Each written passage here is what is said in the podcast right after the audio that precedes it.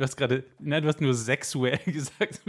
Habe ich sexuell mit äh, Stimme so lachen, wenn jemand gesagt. Sex. Ja, das ist wie Bumsen. Ja, das ist Bumsen. Sexy. Das, ist, das klingt irgendwie so eklig. Sexy. Ja, das ist schlecht. Das Sag lieber aber ich weiß, Orientierung. oh Gott, wenn die das jetzt für den Opener nehmen, ey. Äh.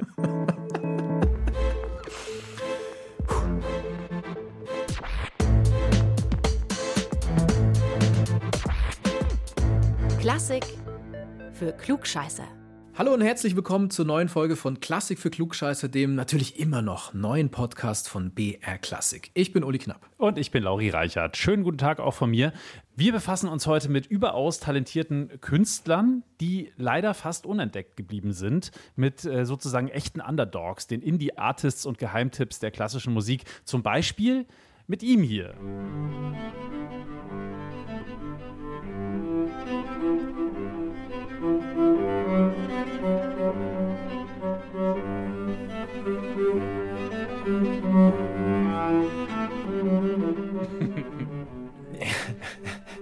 Ja, das war die Cello Suite Nummer 1 von Johann Sebastian Bach. Also eines der bekanntesten Werke von einem der bekanntesten Komponisten aller Zeiten. Bach ist so berühmt, er müsste eigentlich Meer heißen. Weil Bach, Meer. Also das ist jetzt kein oh, Flachwitz oh, oh. aus dem Hause Klugscheißer, knapp Reichert. Nee, das hat Beethoven höchst selbst gesagt. Es ist kein Witz. Könnte aber einer Lauri. von uns sein. Ja, könnte, könnte. Mir ist er nicht eingefallen bislang. Und wir hatten ja Bach jetzt schon wirklich in vielen Folgen. Lauri, ähm, was hat der Olle Bach mit unseren Geheimtipps zu tun? Verrat's mir. Ja, also ein Indie-Artist war das gerade nicht, das stimmt. Worauf ich mit diesem etwas provokanten Beispiel hinaus will, ist, ja, Bach ist jetzt der größte und bekannteste und auch einflussreichste der Titanen überhaupt aller Zeiten, aber er war zu Lebzeiten halt einfach ein totaler Underdog. Ah gut, aber immerhin war er Thomas Kantor in Leipzig. Also Chef des Thomanerchors. Wenn man es irgendwie vergleichen will, das ist wie wenn man heute irgendwie den FC Bayern München trainiert. Also ein bisschen eine andere Zeit und ein bisschen ein anderes Genre, aber und ich würde sagen, die Wertigkeit hat es. Und eine andere Sportart und eine andere Tonlage. Aber so unbekannt wird der Bach, aka Mehr, dann ja wohl nicht gewesen sein seinerzeit. Ja, ja, das stimmt schon. Also als Virtuose und als Orgelfachmann und als Thomas Kantor war er natürlich schon sehr bekannt. Aber dass der Mann auch so ein bisschen was als Komponist auf dem Kasten hat, das hat damals keiner gecheckt. Ganz im Gegenteil, die fanden das meiste von Bach sogar kacke, seine Zeitgenossen. Die Kritiker fanden seine Musik damals schon zu altmodisch und das vor 300 Jahren. Sie fanden sie zu sperrig, zu schwülstig und äh, deswegen verschwindet nach dem Tod von Johann Sebastian Bach der Großteil der Kompositionen von den Notenpulten dieser Welt und erst im 19. Jahrhundert wird er wieder von Felix Mendelssohn Bartholdy ausgegraben, äh, also nicht Bach, sondern seine Musik. Übrigens, sein Sohn Karl Philipp Emanuel Bach, der war damals als Komponist zu Lebzeiten viel populärer als Johann Sebastian Bach selbst, also als sein Vater. Wow, das wusste ich nicht. Okay. Das ist heute genau andersrum. Immerhin haben es die Leute dann doch irgendwann kapiert. Dafür gibt es dann aber andere, die immer noch darauf warten, dass man sie entdeckt, auch wenn sie halt schon viele Jahre tot sind, also viele hundert Jahre. Genau nach diesen unentdeckten Komponisten und auch einer Komponistin tauchen wir heute. Wir fördern die sogenannten Tahiti-Perlen unter den Musikern zutage. Captain Reichert, bereit machen zum Abtauchen. Ei, ei, Captain Uli. Jetzt könnte man auch sagen, es wird schon einen Grund haben, dass die niemand kennt. Diese vergessenen Künstlerinnen und Künstler. Die hatten es halt einfach nicht drauf. Könnte ja, gut, dann wäre die Folge aber jetzt auch schon wieder zu Ende. Also, das stimmt. Warum sollten wir das dann spielen? Also die eher nicht so guten und unbekannten Komponisten, die gibt es natürlich auch, klar. Aber ähm, wieso sollten wir euch mit solchen Leuten langweilen? Nee, nee, wir haben heute ein paar Schätze für euch, die ungehoben vor sich hin darben. Also vor sich, vor sich hin funkeln, Marketing-Uli. Was ist los mit dir? Marketing. Verkaufen. Uli. Ja, du hast recht. Es sind Schätze, die vor sich hin funkeln. Shine bright like a diamond. Und ich würde sagen, wir schauen uns auch an, woran es dann eigentlich lag oder liegt, dass die nicht so bekannt geworden sind. Es ist alles dabei, was man sich so an Gründen vorstellen kann. Also von der zu ihrer Zeit leider politisch geächteten Gesinnung, der geächteten sexuellen Orientierung, dem, naja, falschen Geschlecht oder auch der falschen Position innerhalb der Familie. Also ich fange da mal an, wenn es recht ist. Ja, bitte, bitte. Okay, also ich habe zuallererst einen Komponisten ausgegraben, den heute nur noch Nerds kennen. Ist ja so ein bisschen unser Motto auch heute. Ein mhm. liebenswertes Arschloch. Oh. So hat ihn sein Komponistenkollege Reinaldo Hahn mal irgendwann genannt. Und äh, dieser Herr scheint echt nicht ganz sauber gewesen zu sein. Ein anderer Zeitgenosse, ein Dirigent, hat ihn auch mal als ein Ferkel ohne jeden Verstand für Beethoven bezeichnet. Oh. Also einiges dabei, ja. Okay, also wer solche Freunde hat, der, ähm, wie heißt der vermeintlich Beethoven-ferne Ferkelmann? Der heißt, und das ist unser erster Geheimtipp heute, Alberic Magnard. Das war ein Mann, ja. ja, also soweit ist Alberic von Ulrich auch nicht entfernt. Mann, ja, war ein Mann, ja, ein Mann aus Frankreich. Der ist kurz nach Beginn des Ersten Weltkriegs ums Leben gekommen und wie er gestorben ist, das ist so ein bisschen sinnbildlich für sein ganzes Leben. Das erzähle ich gleich. Jetzt lass erst mal kurz Musik anhören von Alberic Magnard.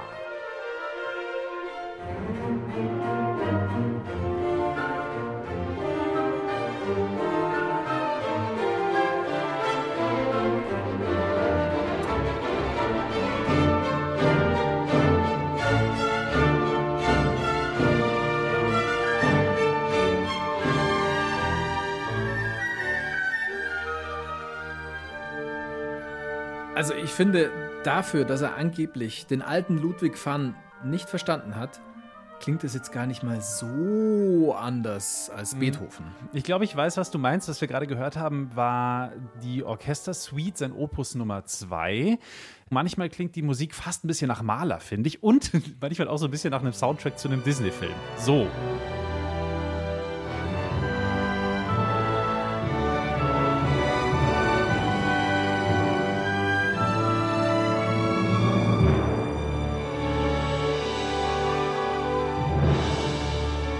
Also heute hätte er wahrscheinlich viel Kohle verdienen können, wenn er den Score zu Disney-Filmen geschrieben hätte. Der Alberic Magnard. Das, das war aus Herkules, oder? Das war aus Herkules, genau. Das ist für mich einer der lustigsten Disney-Filme überhaupt. Ich finde den find so großartig. Auch, ja. Der ist großartig. Jedenfalls, dieser Alberic Magnard stand sich selbst so ein bisschen im Wege oder seinem Fame stand er vielmehr im Wege in Paris. Da gab es damals nämlich eine riesige Szene, da hätte er als französischer Komponist locker Kontakte knüpfen können. Aber er war ein Eigenbrötler. In Paris war ihm irgendwie zu viel los, zu viel Bussi-Bussi, zu viel gesellschaftlicher Trubel. Und deswegen hat er sich in ein Häuschen in der französischen Pampa verzogen. Besser gesagt, im Familiensitz. Es war also ein großes Häuschen. Und jetzt kommen wir auch schon zu seinem kuriosen Ableben, als nämlich die Truppen des Deutschen Kaiserreiches damals seinem Wohnort immer näher kamen im, im Ersten Weltkrieg. Da hat er sich hinter verschlossenen Fensterläden verbarrikadiert, wie man sich das so vorstellt, und hat da mit der Flinte in der Hand gewartet auf die Soldaten. Oh, okay, okay. Das erinnert mich irgendwie an eine Szene aus Inglourious Bastards von Quentin Tarantino, nämlich an diese Anfangsszene, wenn du dich erinnerst.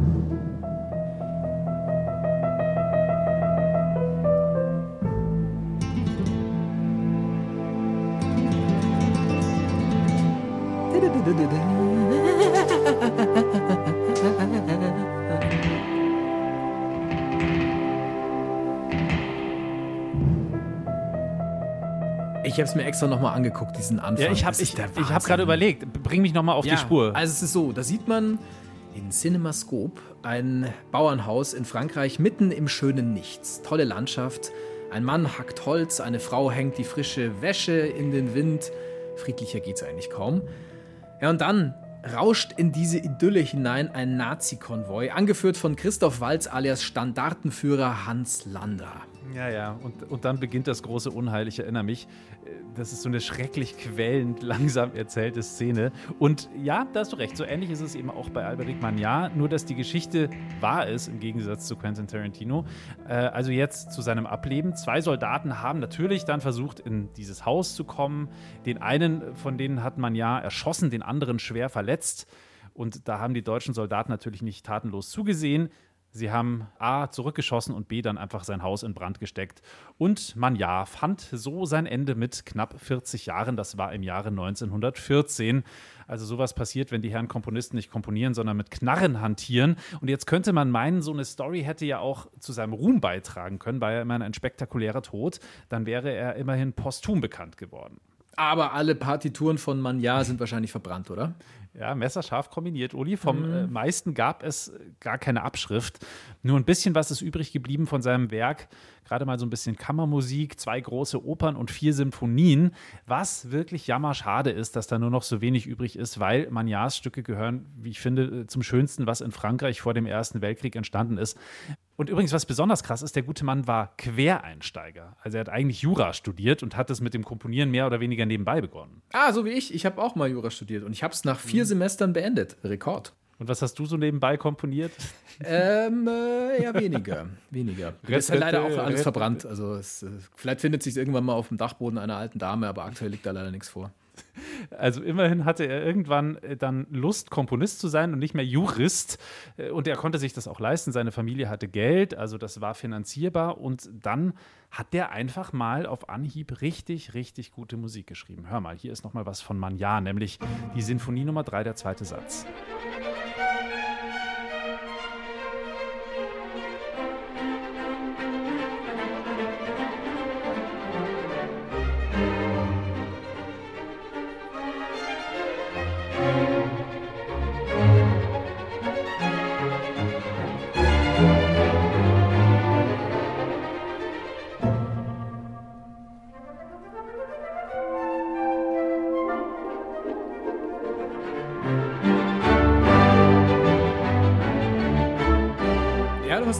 Wirklich schön. Es ist wirklich sehr, sehr schön. Hat der Mann ja dann irgendwie ja, so eine gewisse Bekanntheit gehabt, als er eben noch gelebt hat? Oder war der damals ja, zu sperrig, so von der Persönlichkeit her irgendwie nicht tauglich für die Öffentlichkeit?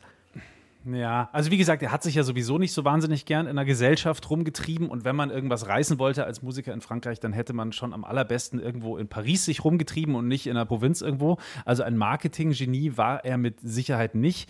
Dazu war er zu eigen und deswegen ist er halt auch am Ende des Tages nach seinem Tod schnell vergessen worden. Bis heute. Also exakt bis heute, bis zu dieser Folge dieses Podcasts, kann man schon so sagen, oder? Ja, nee, ja, nee, also ganz so weit reicht unser Einfluss noch nicht. Das kommt vielleicht noch. Nein, also er ist einfach bis heute vergessen. Das kennen ihn nicht viele Menschen.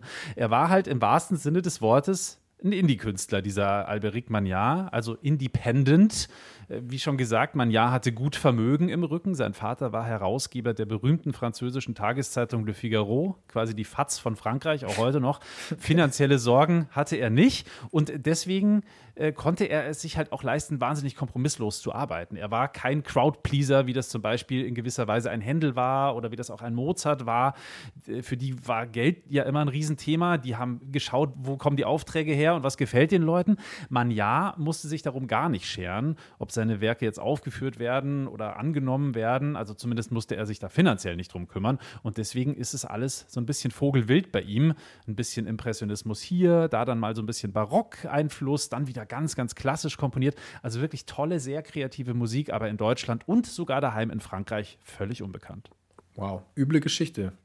Und danke für den Tipp natürlich, für den Tipp zu Manja. Ähm, falls ihr übrigens auch Tipps habt für uns, also vielleicht einen Komponisten oder eine Komponistin kennt, die nur ihr bislang kennt, dann unbedingt immer her damit. Schickt uns da diesen Tipp und dann machen wir vielleicht was dazu. Schreibt uns gerne eine Mail an klugscheiße.br-klassik.de.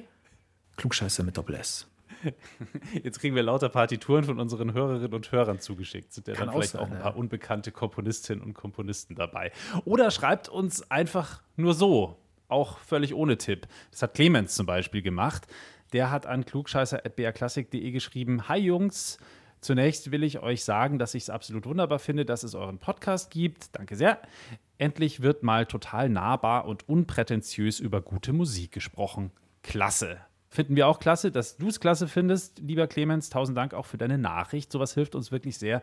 Und lasst uns auch gerne, wenn ihr uns Nachrichten schreibt, auch eine Bewertung da auf den diversen Portalen und empfehlt uns gerne euren Freundinnen und Freunden, Eltern und Großeltern und wem auch immer ihr glaubt, dass es gefallen könnte, was wir tun. Voll.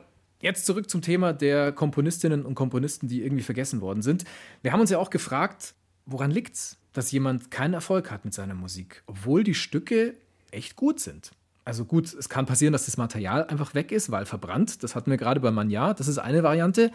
Da hat halt einfach jemand Pech gehabt. Mit Glück tauchen die Noten dann vielleicht später wieder wie aus dem Nichts auf dem Dachboden einer alten Dame auf oder eben halt auch nicht. Das kann halt passieren oder eben nicht. Dann gibt es aber auch Gründe, die eher so an der Gesellschaft hängen, die sich halt einfach ganz blöd anstellt zu ihrer Zeit und darum wird jemand einfach nicht so bekannt und gefeiert, wie es ihr oder ihm eigentlich zustünde. Also du meinst zum Beispiel sowas wie Fanny Hensel, die Schwester von Felix Mendelssohn Bartholdy, oder? Die durfte ja zum Beispiel ihre Werke nicht verlegen, weil sie zu einem Stand gehört hat, für den es sich nicht geschickt hätte zu arbeiten. Und ein Musikstück verlegen wäre Arbeit gewesen. Deswegen musste die arme Fanny Hensel unfassbar talentiert eigentlich nur für sich so im stillen Kämmerlein dahin schreiben. Genau, genau das meine ich. Und ich habe ja vorhin schon gesagt, manche haben halt einfach irgendwie die falsche vielleicht politische Gesinnung oder sie haben vielleicht auch einfach die falsche Position im Familiengefüge. Ja, also ich bin in meiner Familie ja der Erstgeborene. Das soll viele Vorteile bringen, sagt man, tut es aber in Wahrheit nicht, kann ich dir sagen, weil ich musste alle Freiheiten erstmal erkämpfen für meine Geschwister.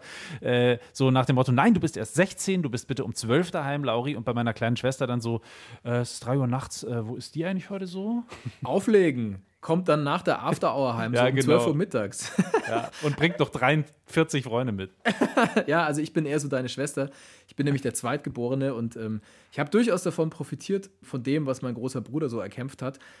Nehmen wir zum Beispiel mal Haydn. Josef Haydn, den großen Josef Haydn, einen Michael der größten Haydn. klassischen Komponisten. Michael Haydn. Ah. Ja, es klingt komisch, oder? Mhm. Also Michael Haydn, der hat weniger profitiert von seinem älteren Bruder. Im Gegenteil, der stand immer im Schatten von Josef. Dabei hat er selber richtig gute Musik komponiert. Diese hier zum Beispiel.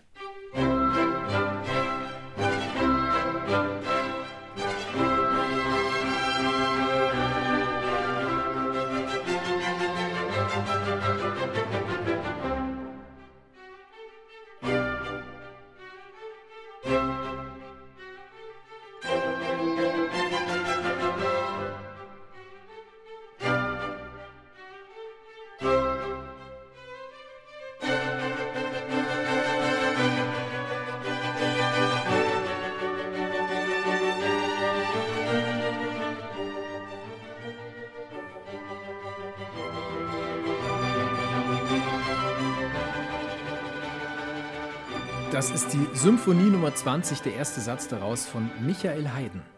Michael Haydn.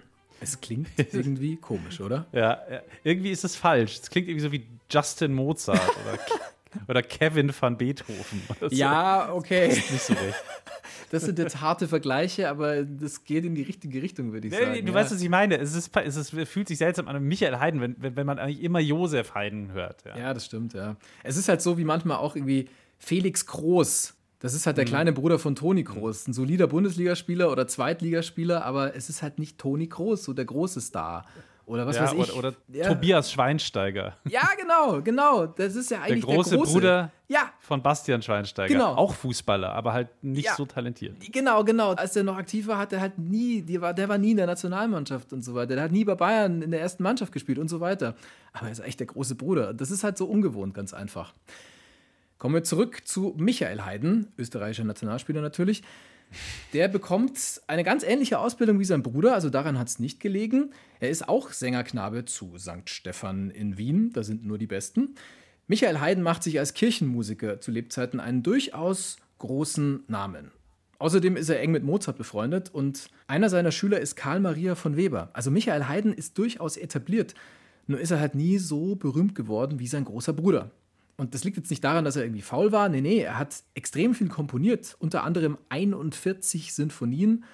Ja, und Michael Haydn hat dann noch was vorzuweisen. Er hat einfach mal so nebenher den Männerchor erfunden. Weil die erste Komposition für diese Gattung, die hat Michael Haydn geschrieben. Gibt einige Lieder von ihm, zum Beispiel das hier. Wie unter eines Mädchens Hand, sie als ein Sklave schlief und von der Liebe festgebannt in schnöden Fesseln liegt. Das ist das Lied der Freiheit von Michael Haydn und wenn ich gerade gesagt habe, er hat den Männerchor erfunden, Dementsprechend gäbe es wohl dann keine Comedian Harmonists, es hätte die Prinzen nie gegeben, uns wäre wirklich viel entgangen. Und wieso ist Michael Haydn dann heute im Vergleich zu seinem Bruder so unbekannt? Denn der Mann hatte ja ganz ohne Zweifel sehr, sehr viel drauf. Ja, also da gibt es verschiedene Erklärungsversuche. Nummer eins ist, seine Werke sind zu Lebzeiten ganz einfach nicht verlegt worden,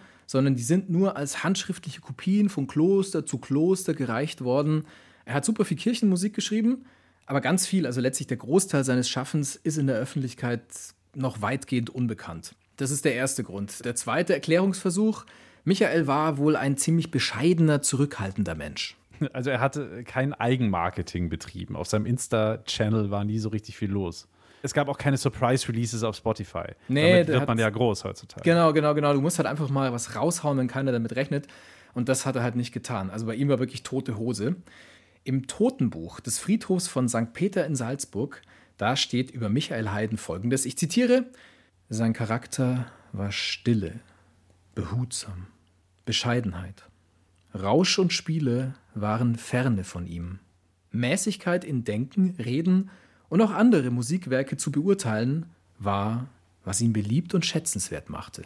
Das klingt so ein bisschen nach, nach so einem Zeugnis oder so, nach einem Grundschulzeugnis. Ja, auch Rausch und Spiele ja. finde ich sehr schön. Habe ich noch nie gehört. Rausch, also das heißt, er hatte keine Lust auf Partys und, und war eher so der Eigenbrötler, der auf Partys in der Ecke stand, wenn überhaupt er hingegangen ist. Das kann sein. Also das Trinken, das kommt schon auch noch, keine Angst. Ähm, das war jetzt der zweite Erklärungsversuch. Der dritte Erklärungsversuch ist, und der ist jetzt durchaus spekulativ, weil dazu müsste man jetzt Leopold Mozart glauben, das ist der Vater von dem mit den Kugeln.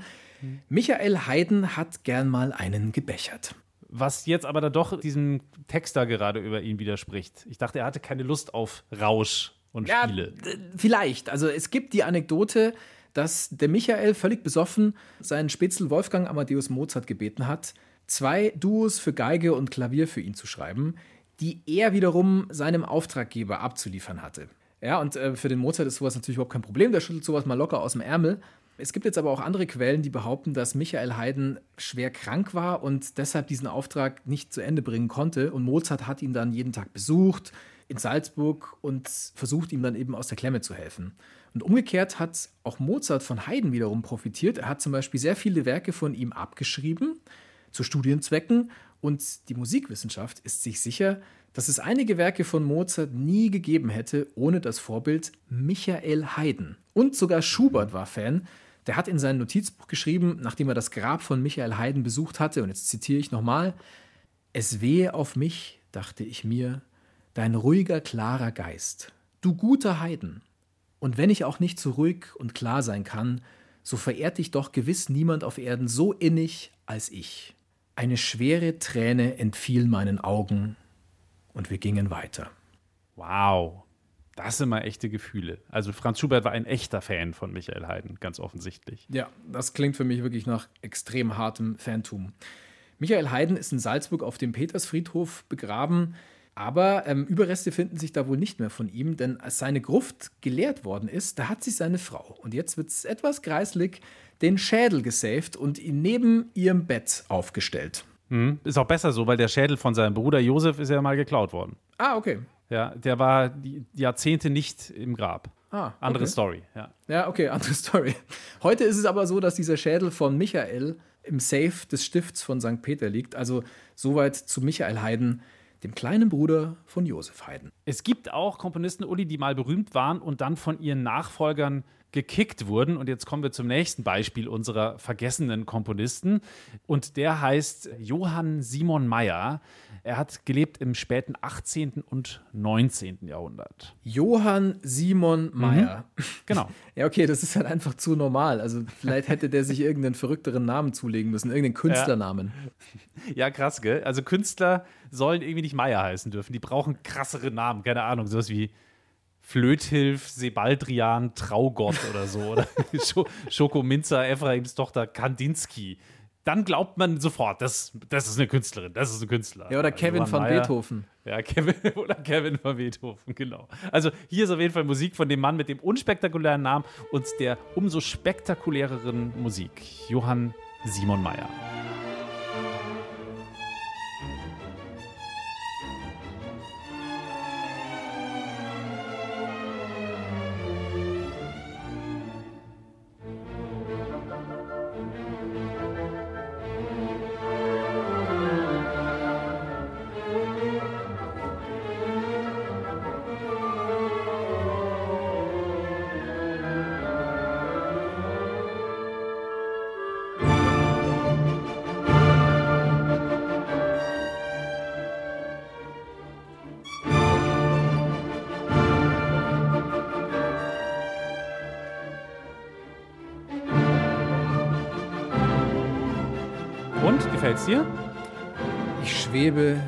Mein Schlafzimmer.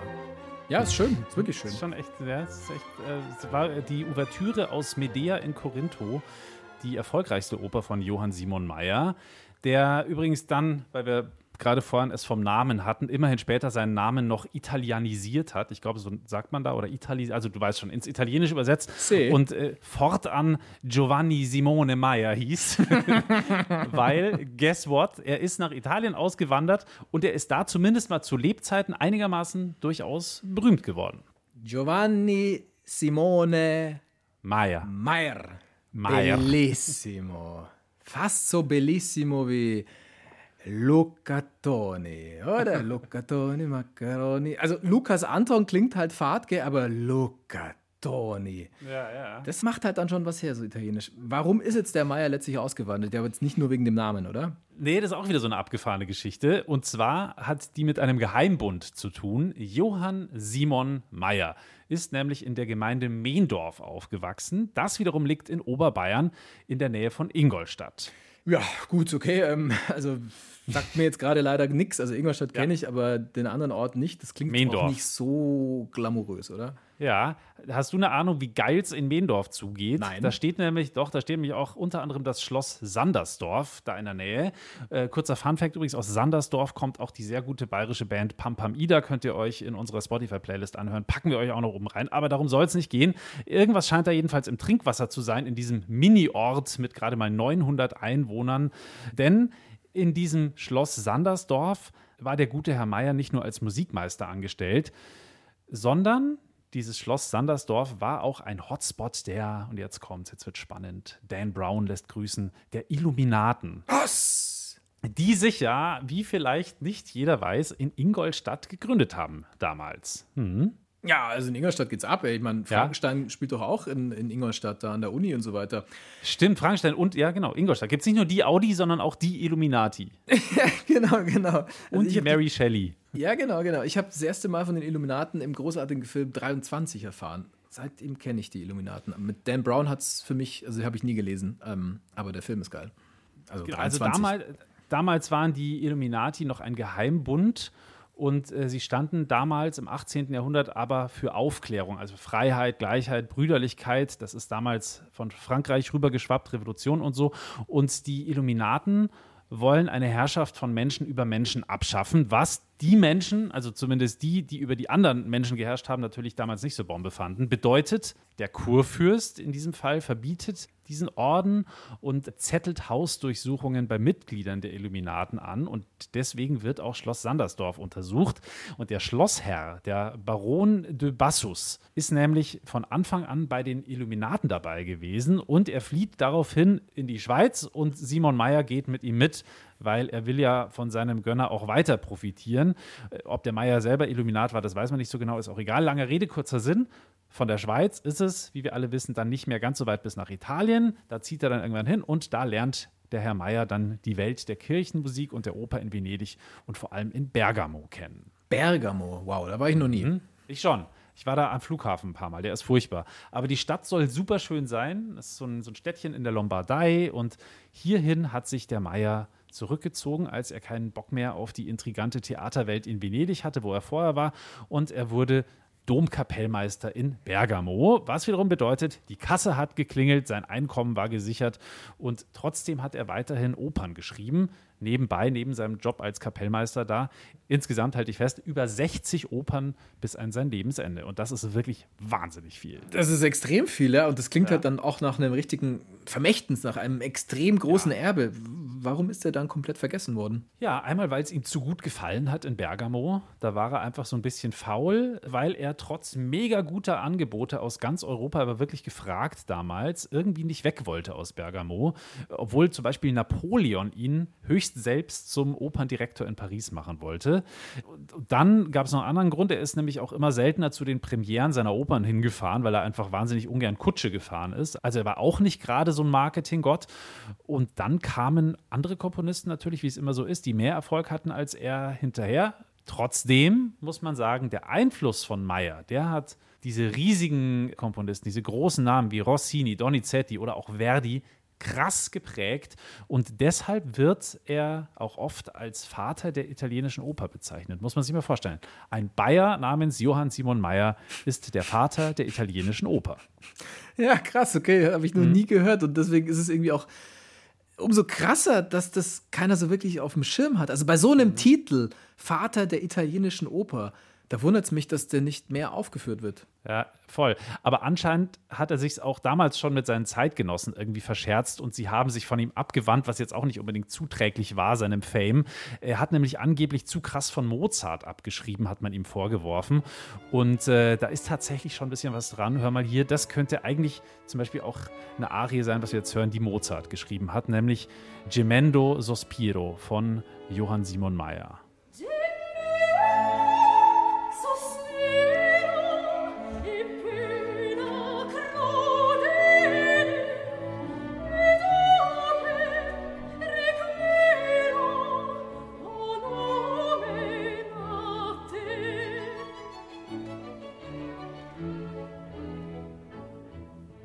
Also wenn du mich fragen würdest äh, mit verbundenen Augen, hätte ich auch gesagt, oh, das ist klar, das ist Mozart. Also die Melodieführung und das Verspielte und so klingt schon stark danach, ja.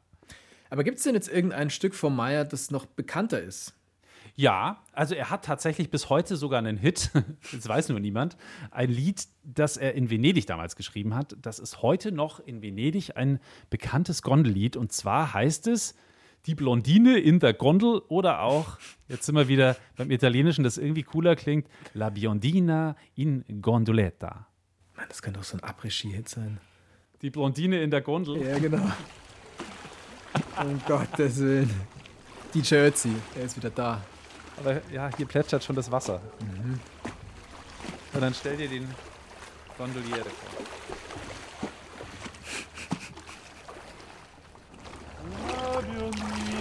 In gondoletta l'altra sera gomena al piacer la poveretta lascia in bocca in dormenza la dormiva su sto brazo mi ogni tanto la svegliava mi ogni tanto la Das ist so ein bisschen klischeemäßig, aber man kennt das Lied tatsächlich wirklich. Ja. Das singen also heute noch die Gondoliere in Venedig, wenn sie da die Leute durch die Gegend schippern. Äh, übrigens, eine ganz geile Geschichte gibt es auch noch zu dem Lied. Diese Biondina in Gondoletta, die hat es wohl echt gegeben. Das Lied hat er nämlich ursprünglich für eine Gräfin komponiert, mit der er anscheinend irgendwas gehabt haben soll. Äh, falls diese Geschichte wiederum stimmt, hatte Meyer es mit einer interessanten Dame zu tun. Diese venezianische Gräfin, um die es geht, ist nämlich täglich mit ihrer Gondel eben auf den Kanälen Venedigs unterwegs gewesen und hatte immer gebratene Polenta zum Snacken in ihrem Ausschnitt dabei. Kein Scheiß. Frag mich nicht, wie das funktioniert, aber es war so. Puh. Erzählt man sich. Hornhaut. Ähm, am Ende hat der Johann Simon Mayer sich dann ja also doch noch ganz gut aus diesen politischen Schwierigkeiten mit den Illuminaten und so weiter rausziehen können. Und er hat dann zu Lebzeiten immerhin eine ganz ordentliche Karriere hingelegt. Man hat ihn halt dann später einigermaßen vergessen. Freut mich für ihn. Bei anderen Komponistinnen und Komponisten, da war das jetzt nicht so easy. Die konnten ganz einfach nicht arbeiten, wegen der politischen Verhältnisse. Da gibt es viele Beispiele dafür und ich habe jetzt nur mal eins rausgezogen, nämlich Sevolod Saderatsky. Sagt er dir Aha. was? Laurenzold Reichardzki. Niet. Äh, äh, sagt man Niet? Das ist ein Pole, ja. oder? Nee, das ist ein Russe. Ach so. Mhm. Ich dachte gerade, ich sage Niet und es ist Pole und Niet heißt gar nicht Nein auf Polnisch und dann kriege ich wieder Ärger von Simon, meinem polnischen Freund und dann. Simon so. Meyer? ja, Simon Meyer kenne tatsächlich den Simon Meyer, ist mir jetzt aufgefallen, aber den, der, ich der auch, den hat jeder, hat einen Simon ja, Meyer. Ja, ich auch, aber der nennt sich Simon, ich bin mir ziemlich sicher. Ich glaube, er ist auch Jeder Simon nennt sich auch Simon, Ernsthaft? zumindest in Bayern, warum auch immer. Ah, ich ja, weiß nur nicht. Simons. Genauso ah, wie sich die Michaels früher in den 90ern immer Michael genannt haben. Oh, okay, gut, das ist aber auch ja, hart. Also, Simon Simon. Dann doch lieber Kevin Beethoven oder Justin Mozart. Justin finde ich übrigens sehr lustig. Ich habe auch mal einen Justin kennengelernt. Ich habe gedacht, der verarscht mich. Du heißt doch Justin. Nee, nee, Justin. Aber dafür kann keiner was, deswegen Witze über Namen, die sind sowieso völlig daneben. Okay. Wirklich nie gehört. Dann erzähle ich dir was zu Ähm, ich nenne ihn jetzt einfach Seppalot, so wie den vom Blumentopf. Wieswolod Sadaratsky. Das ist ein russischer Komponist und der gilt so als Präzedenzfall, weil die Musikwissenschaft sagt, kein anderer Komponist mit ähnlich großer Begabung wurde sein Leben lang so konsequent ignoriert und politisch unterdrückt wie der. Ich habe jetzt mal nachgeguckt, bei Spotify gibt es in der Tat nur ein einziges Album und zwar mit Klavierpräludien und Fugen.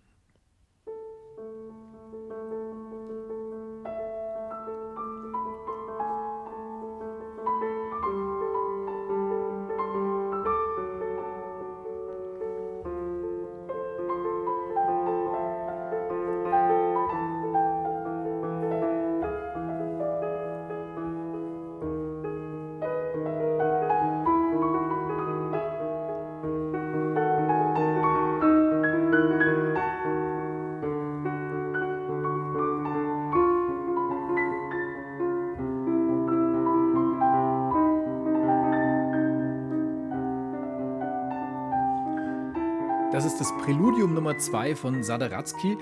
Packen wir euch natürlich wie immer alles, was ihr hier hört, auf die Playlist bei Spotify. Findet ihr ganz einfach unter Klassik für Klugscheißer und unter dem Namen von dieser aktuellen Folge. Es gibt noch zwei, drei andere CDs von dem Mann, die kriegt man aber nur gebraucht. Und angesichts dessen, was der alles komponiert hat, ist das der blanke Hohn. 300 Romanzen, unzählige Klavierstücke, zwei Opern, symphonische Werke. Das ist ja Wahnsinn. Und das ist alles weg. Das ist ja eine unfassbare, auch so eine Verschwendung. Wie kann das denn sein? Sind die auch verbrannt? Wie irgendwie alles immer verbrennt? Oder sind die verschwunden? Sind die vergessen worden? Sind die verstaubt auf dem Dachboden einer alten Dame? Verhindert, würde ich sagen, in dem Fall. Sie Aha. sind verhindert, so wie der Mann halt einfach verhindert wurde. Das meiste von ihm ist ganz einfach auf tragische Weise unbekannt geblieben, weil Sadaratsky das Pech hatte, den Zarensohn unterrichtet zu haben. Zwei Jahre lang. Das war 1915 bis 1917. Und dann kamen die Sowjets und für die gab es kaum was Schlimmeres als ein enges Verhältnis zur Zarenfamilie. Eigentlich sollte Sadaratsky dann wie viele andere hingerichtet werden, aber in dem Haus, in dem die Gefangenen ihre letzte Nacht verbringen sollten, da gab es ein Klavier. Und Sadaratsky hat darauf gespielt und drum ist er verschont geblieben. Das hat ihm das Leben gerettet, weil man ja immer irgendwen braucht, der so ein bisschen Klavier spielen kann, um die Leute zu unterhalten krasse, krass schöne Geschichte eigentlich. Oder so ein, ja. so ein Happy End in so einer wahnsinnigen Tragik. Ja, ist schon ein Happy End? Naja, naja, nicht so ganz. Also das Leben als Komponist, das äh, blieb für ihn wirklich unsäglich schwierig. Er durfte sein Leben lang nur in Provinzstädten leben, die mindestens 100 Kilometer von den Metropolen entfernt waren. Er durfte nicht wählen und er durfte keine feste Anstellung annehmen. Und er wurde immer wieder aus völlig nichtigen Gründen verhaftet und ins Lager gesteckt. Das war ein hoffnungsloser Kampf gegen einen allmächtigen, gegen einen diktatorischen Staatsapparat. Wie viel Angst so ein diktatorischer Staatsapparat dann doch immer wieder vor Künstlern entwickelt. Das ist schon erstaunlich. Und ich finde vor allem Hut ab, wenn der gute Mann dann trotzdem immer noch weiter komponiert hat, obwohl der ja permanent drangsaliert worden ist, offensichtlich. Ja, voll. Und das, obwohl sein ganzes Leben lang von ihm kein einziges Stück irgendwo aufgeführt werden durfte. Das musst du dir Krass, mal vorstellen. Du hast so viel ja. in die Welt gesetzt und du hörst es nie, nirgendwo. Und das, was wir da jetzt eben gerade kurz gehört haben, diese Sammlung von 24 Präludien, die hat er geschrieben, als er in Sibirien in einem Straflager war. Das war Ende der 1930er Jahre. Und wenn man sich jetzt vor Augen führt, unter welchen Bedingungen er da gelebt hat, dann ist es wirklich unglaublich, dass er es überhaupt komponieren konnte.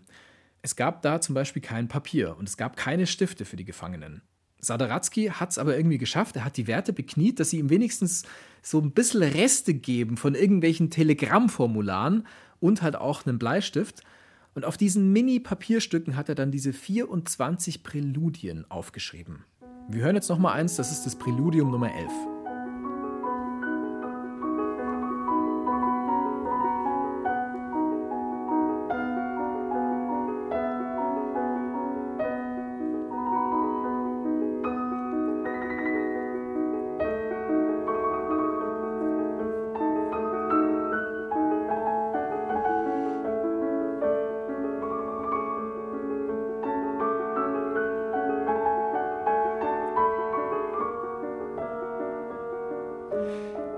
man sich halt auch vor Augen führen muss, was daran auch so außergewöhnlich ist, ist, dass Sadaratsky der erste Komponist seit Bach ist, der das Genre des Klavierpräludiums wiederbelebt hat. Und das Ganze dann auch noch auf irgendwelchem Schmierpapier, also ohne wirkliches Notenpapier. Also echt A, eine tolle Geschichte und B, ein richtig guter Tipp. Ich habe tatsächlich von diesem Menschen noch nie gehört und fand allein diese zwei Musikbeispiele schon so schön, dass ich mir zumindest das bisschen, was es auf Spotify gibt, anhören werde demnächst. Äh, Vsevolot habe ich, glaube ich, richtig ausgesprochen. Saderatsky. Herzlichen Dank. Sehr, sehr schön. Auch nicht ganz einfach. Ganz im Gegenteil, sogar richtig schwer hatte es ebenfalls einen Komponist, den ich jetzt vorstellen will, nämlich Julius Eastman, der hat deutlich später gelebt als Saderatsky, nämlich von 1940 bis 1990. Sagt er dir was, Julius Eastman? Äh, nö, ich kenne aber East 17. okay. Großartige Band, also ja, 90er Jahre ja, Band, It's Alright, all großer Hit. Alright, everything's gonna be alright.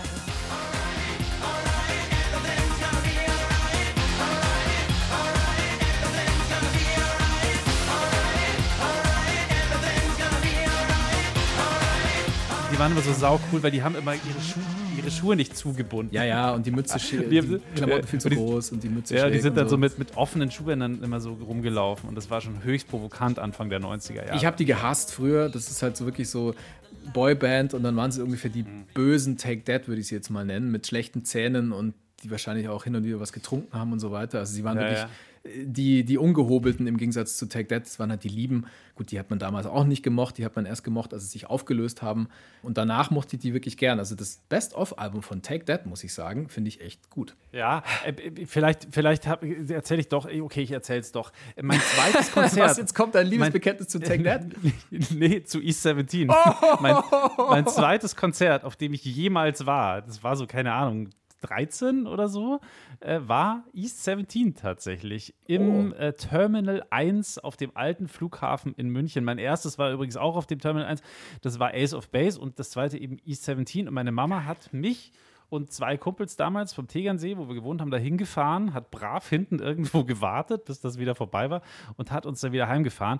Und auf diesem East 17 Konzert, ich erinnere mich noch sehr gut daran, da hat mich tatsächlich ein Mädchen, die war irgendwie auch so alt wie ich, gefragt, ob ich sie auf die Schultern nehmen kann. Und das habe ich dann auch versucht.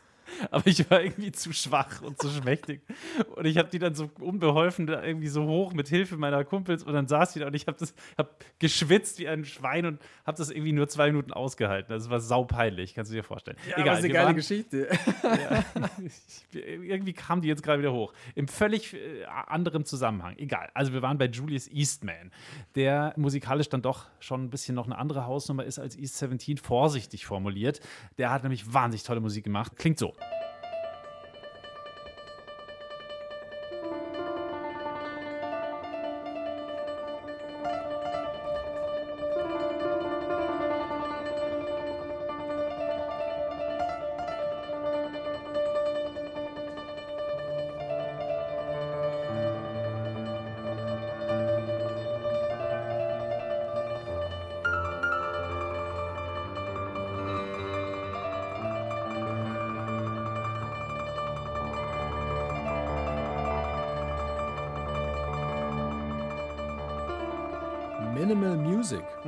Ganz genau. Sehr, sehr gut erkannt. Ich weiß ja nicht, wie es dir geht, aber bei Minimal Music, da äh, denkt man ja eigentlich sofort eher halt an die großen zwei, an Menschen wie Steve Reich oder Philip Glass und nicht unbedingt an Julius Eastman, obwohl der den durchaus das Wasser reichen kann. Eigentlich hat Julius Eastman die Minimal Music sogar weiterentwickelt, weil er sich gelöst hat von diesem rein mechanisch festgelegten und dafür dann auch äh, viel so improvisatorische Elemente eingefügt hat und experimentelle Ansätze mit äh, reingenommen hat. Und wie gesagt, auch seine Lebensgeschichte war sehr, sehr tragisch und macht einen irgendwie immer noch traurig. Irgendwie fällt mir gerade auf, haben wir heute sowieso nur tragische Geschichten hier bei Klassik für Klugscheißer.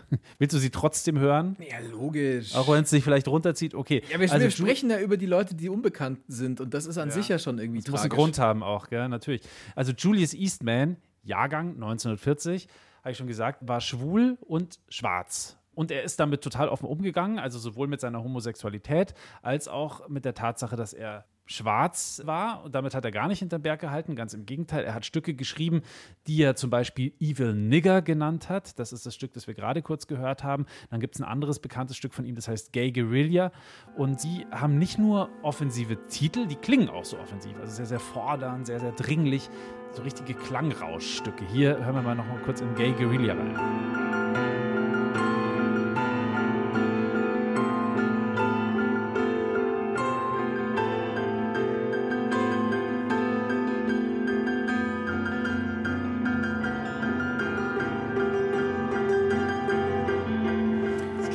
Klingt ja wie so, als würde da der zwölfarmige Kraken irgendwie auf dem Klavier spielen. ja, könnte auch vielleicht irgendwie äh, der Score zu einem Horrorfilm sein, so ein bisschen der mhm. Vorgänger zum Weißen Hai. Also, ja, aber echt spannend. Ja, ja, schon ein bisschen anders. Gut, aber jetzt erzähl mal die tragische Geschichte.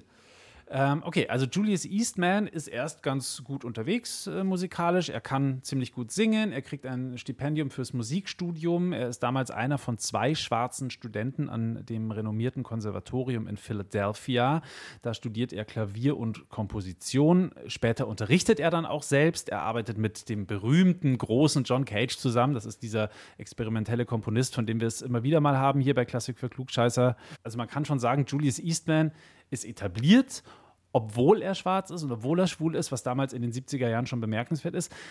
Denn äh, die Avantgarde-Szene war damals dominant weiß und äh, sie war auch nicht gerade schwul, sondern halt ziemlich hetero. Und, und er war da mittendrin trotzdem. Ja, krass. Und trotzdem ist Julius Eastman dann ganz offensiv damit umgegangen, dass er schwul ist. Mhm, total. Also von ihm stand der Satz, was ich mir wünsche, ist in vollen Zügen das zu sein, was ich bin, in vollen Zügen schwarz, in vollen Zügen Musiker und in vollen Zügen Homosexueller. Allerdings ist er dann 1975 dann äh, ein bisschen zu weit gegangen. Jedenfalls hat es das Konzertpublikum damals so gesehen. Da hat Eastman nämlich bei einem Konzert über ein neues System der Liebe referiert und er hat parallel dazu einen anderen Mann auf der Bühne ausgezogen. Und das mhm. alles zu Musik von John Cage.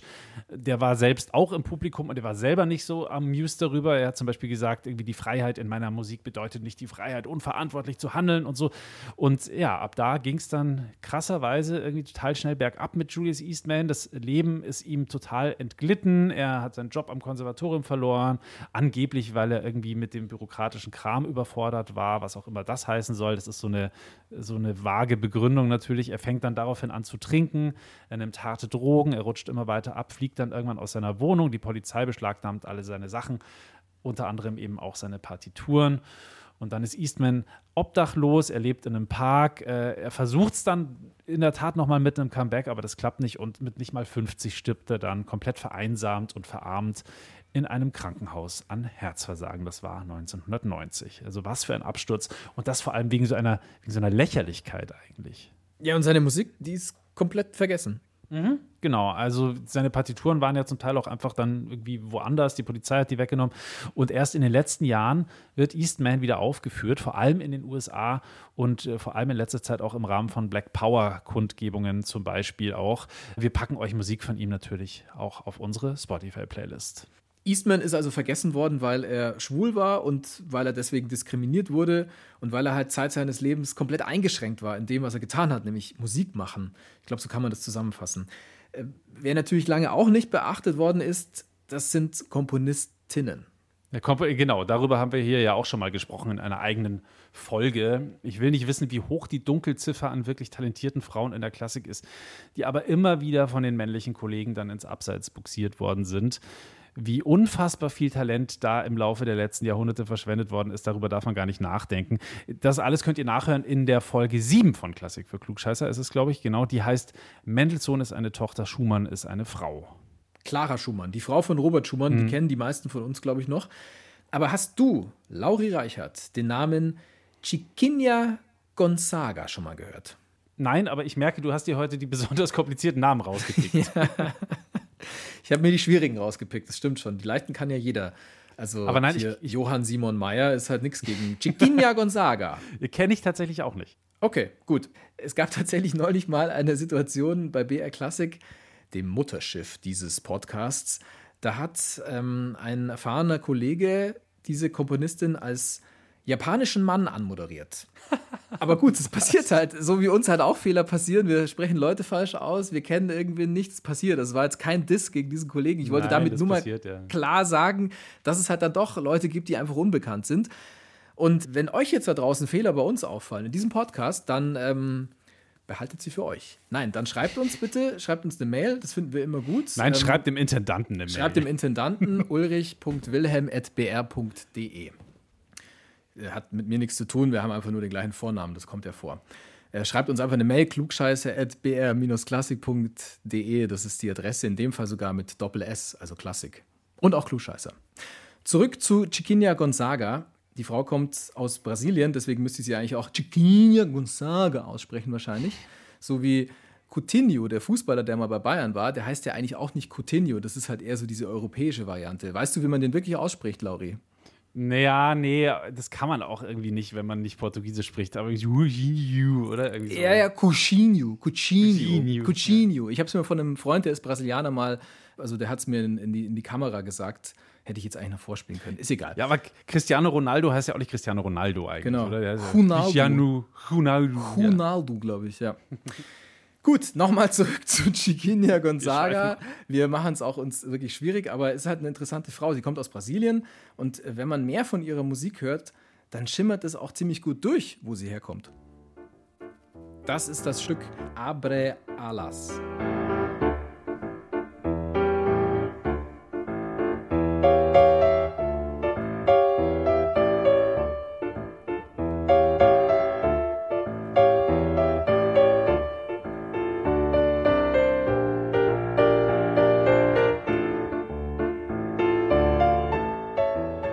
Da stehe ich ja voll drauf. Also das ist richtig, richtig gut.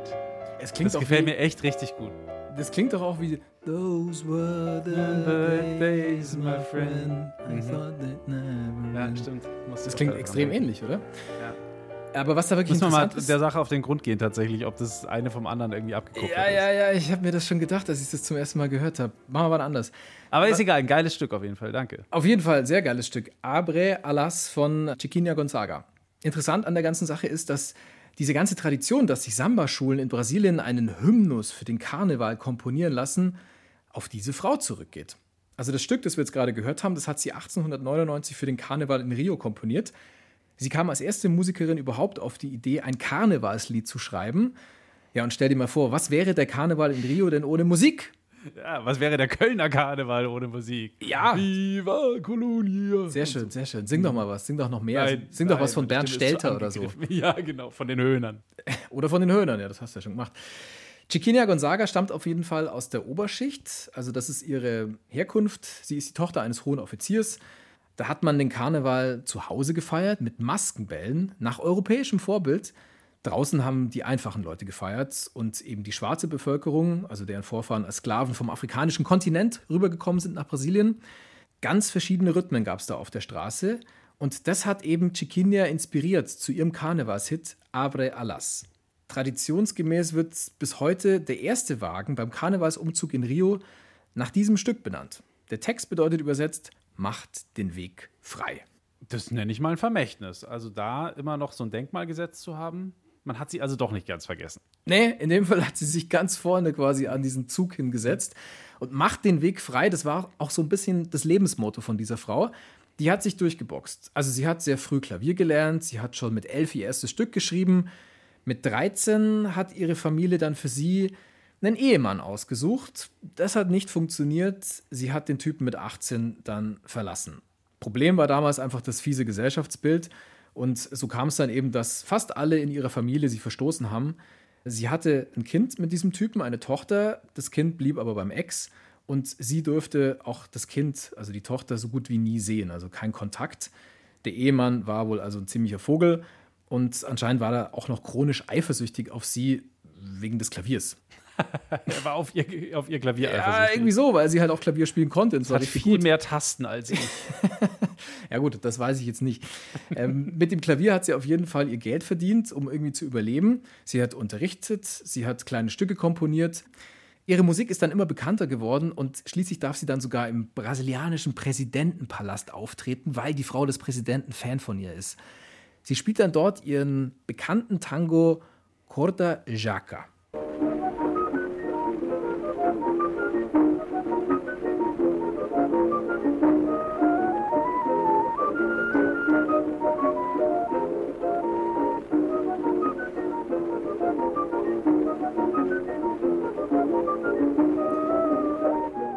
Also mit, mit der Frau kriegst du mich wirklich, Uli. Also ich stehe ja sowieso so auf so Tropikalia und gerade auf so ältere Tropikalia-Sachen und das ist richtig, richtig geil. Allerdings finde ich es, sagen wir mal, klanglich etwas schwierig, was du uns da gerade serviert hast. Ja gut, es liegt natürlich auch ein bisschen an der Aufnahme. Also das ist halt ein Original. Und auf Wachswalze. Ja, wahrscheinlich, irgendwie sowas. Also auf jeden. Fall nicht so ganz feiner Sound. Aber wenn du jetzt dir mal versuchst, das in, in echt vorzustellen, also das spielt da jetzt gerade eine Combo.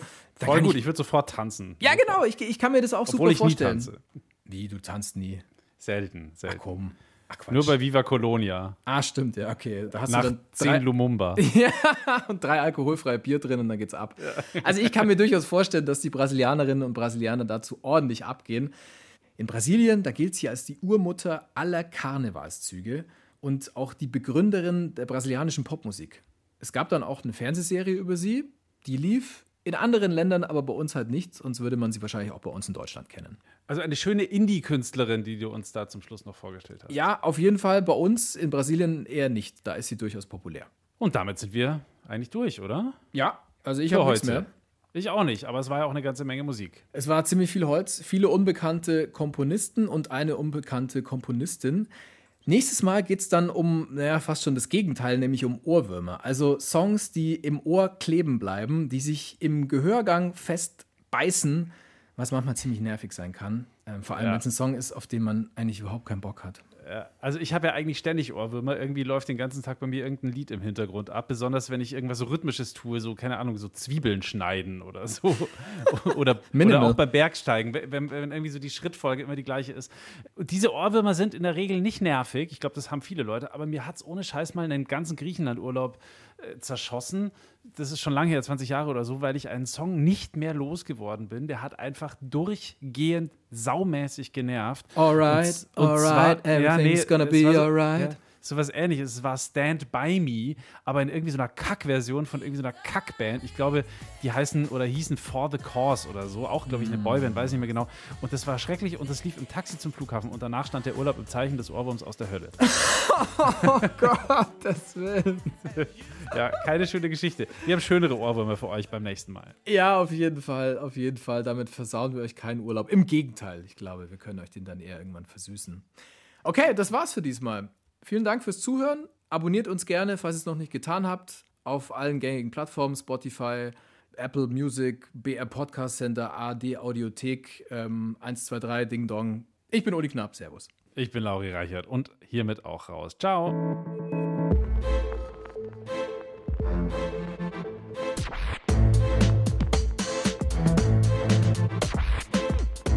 Klassik für Klugscheißer.